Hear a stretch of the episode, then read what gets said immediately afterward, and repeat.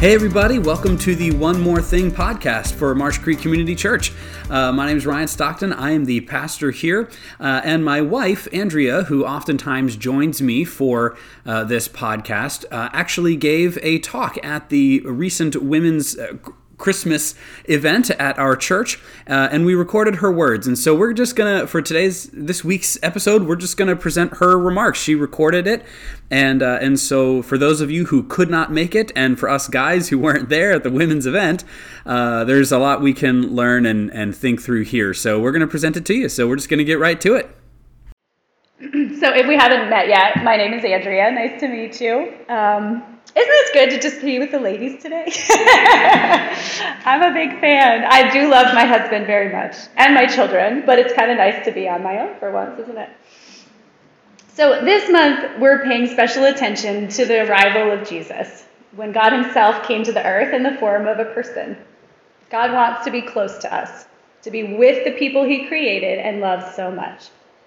But how are we supposed to have the time or awareness to notice God's presence with us in December, right? This month is marked by such busyness, lists of things to buy, extra cooking, baking, traditions, packing, traveling, family gatherings, parties, cleaning before guests, cleaning after guests, concerts, school visits. The list goes on. And we're supposed to do all of this with the added expectation of feeling extra fuzzy and warm inside.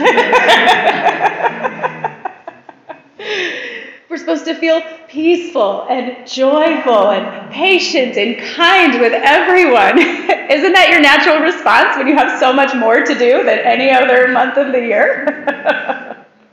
I guess I'm not the only one. But as Claire mentioned earlier, um, God has a gift for each of us, even in this busy time if we're open to receiving it. and that gift is God's presence with us. By the way, you can keep eating. It's okay. I didn't mean to interrupt your breakfast. uh, let me share an idea from Genesis 2, verse 7. Then the Lord God formed a man from the dust of the ground and breathed into his nostrils the breath of life, and the man became a living being. Forget the man part for right now. The focus is not that. It's the, it's the God breathing. Next, here's a thought from the book of Job, verse, uh, chapter 27, verse 3. As long as I have life within me, the breath of God in my nostrils, my lips will not say anything wicked, and my tongue will not utter lies. The same Hebrew word for breath is used in both of these passages neshama, the breath of God, the breath of life in our nostrils. Have you ever thought about God being in your nose? I had it. we might think of God in heaven, in the cosmos, maybe in our hearts or in our minds. Maybe we should add our nostrils to this list. Has an interesting ring. Try this with me, though, for a moment. Close your eyes and take in a few deep breaths through your nose.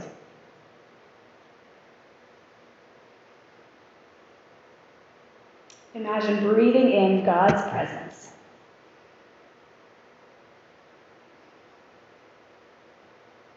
His breath, His life, His Holy Spirit.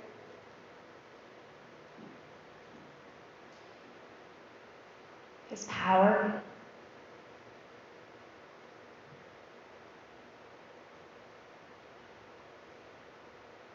Into your very being. Could it be that God's presence is as close as a breath? You can open your eyes, or I may put you all to sleep. At Christmas time, we're celebrating Jesus the Messiah coming to the earth to be with his creation. This is the biggest gift that God could give the world he loves his very self. He came to walk, talk, teach, laugh, cry, heal, hug, and love his children face to face. Then he gave up his life for us so that we could enjoy full connection with our God and Creator. But Jesus didn't stay on the earth forever as a person, but he told us he would never leave us. In John chapter 14, he said, And I will ask the Father, and he will give you another advocate to help you and be with you forever the Spirit of truth.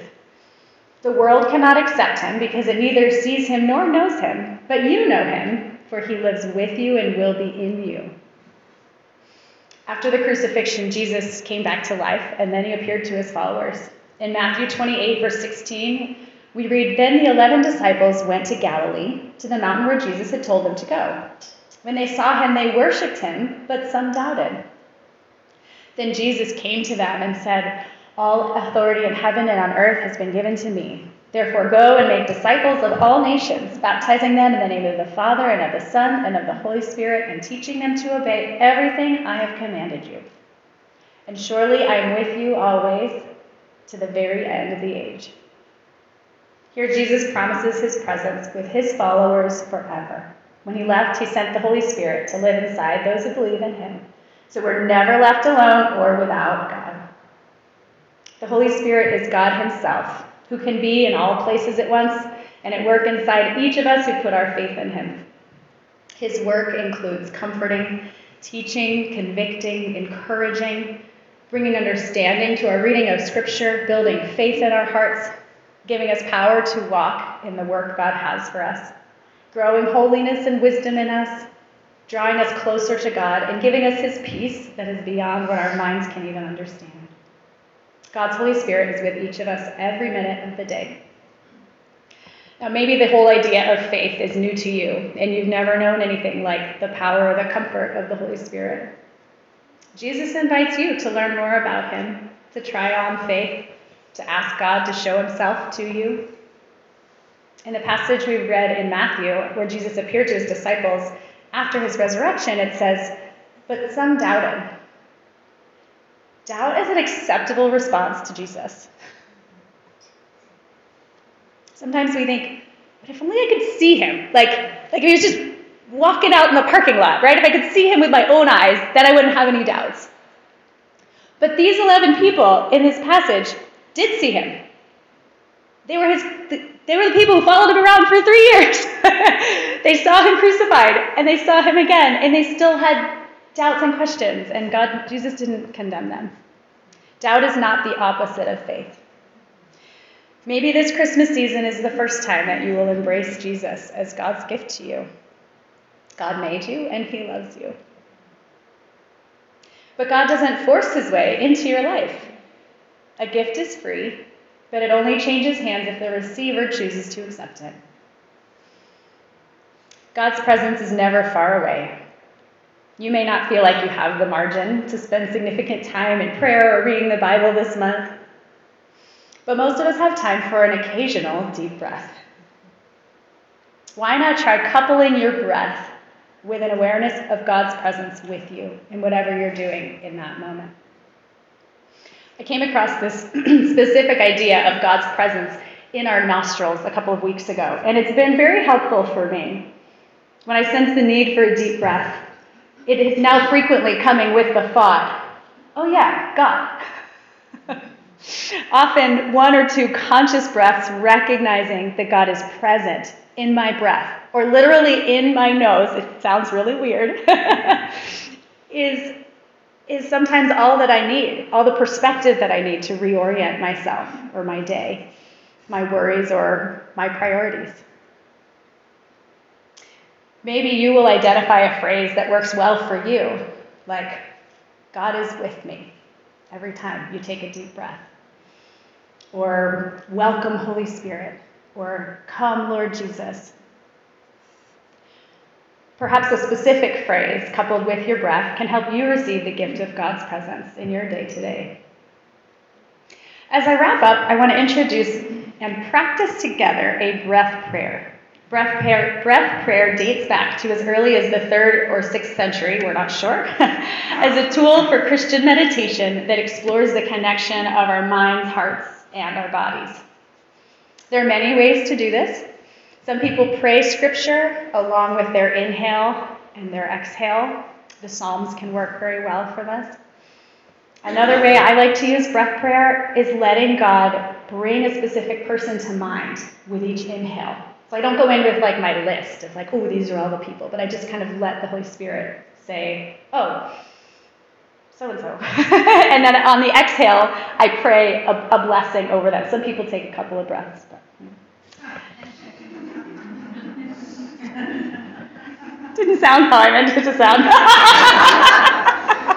you know, if you're like really burdened for them, right? Not all the ways God wants to fix other people. so let's practice this today if you're comfortable in joining me. Um, we'll take a few deep breaths together. I'll prompt some thoughts to guide us along. So join me in, in closing our eyes and we'll, we'll give this a try. Start by closing your eyes for just a moment and not changing your regular breathing, but just noticing it.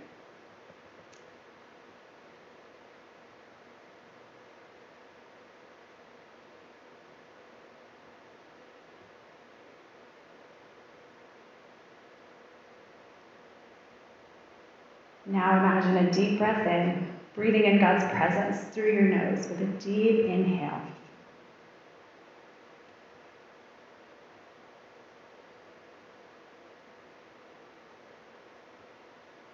I breathe in God's presence.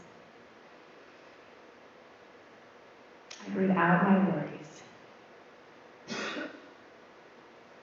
I breathe in God's peace. Breathe out fear.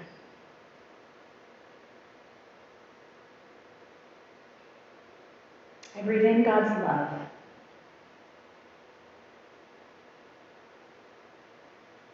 and let it make contact with my hurts.